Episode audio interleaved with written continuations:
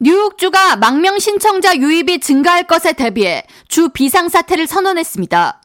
캐티 오컬 뉴욕 주지사는 9일 연방정부의 타이틀 42 이민 정책이 11일 종료됨에 따라 텍사스 남부 국경 도시로 대거 이민자가 몰릴 경우 뉴욕시로 이동하는 이민자 역시 급증할 수 있기 때문에 이에 대응하고자 주 비상사태를 선언한다고 밝혔습니다.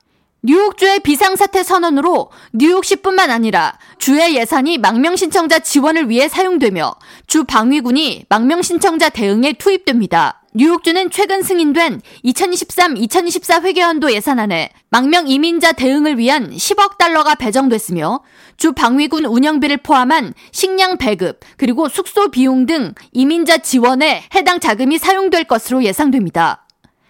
타이틀 42란 트럼프 전 대통령 재임 당시 코비드-19 유입 방지를 내세워 멕시코와 온두라스 등 일부 중미 국가에서 국경을 넘어오는 불법 이민자들을 즉시 추방하는 이민 규제책으로 조 바이든 대통령이 COVID-19 팬데믹 공중 비상사태를 종료함에 따라 11일 만료됩니다.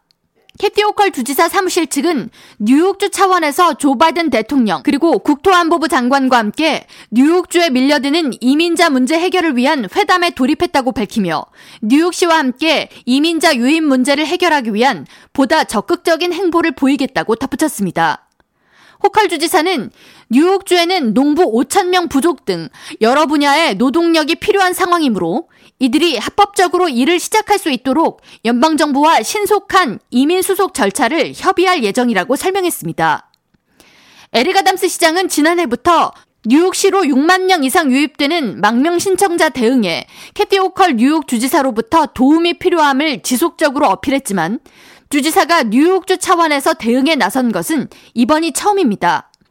아담스 시장은 지난해 말 텍사스에서 뉴욕시에 도착한 이민자를 수용하기 위해 재정 지원 요청이 절실하다고 밝히면서 캐티 호컬 주지사가 재선에만 몰두할 뿐 뉴욕시 이민자 문제를 우선순위에 두지 않았다고 서운함을 내비치기도 했습니다.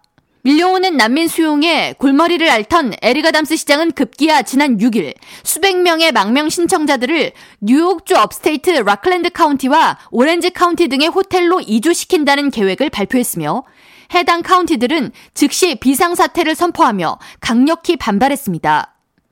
뉴욕시 예산관리국은 지난해 봄부터 현재까지 약 6만 800명 이상의 망명 신청자가 뉴욕시에 도착했으며 오는 2024년 7월까지 유입되는 이민 신청자들을 지원하는데 약 43억 달러의 예산이 필요할 것으로 예측했습니다. K라디오 전영숙입니다.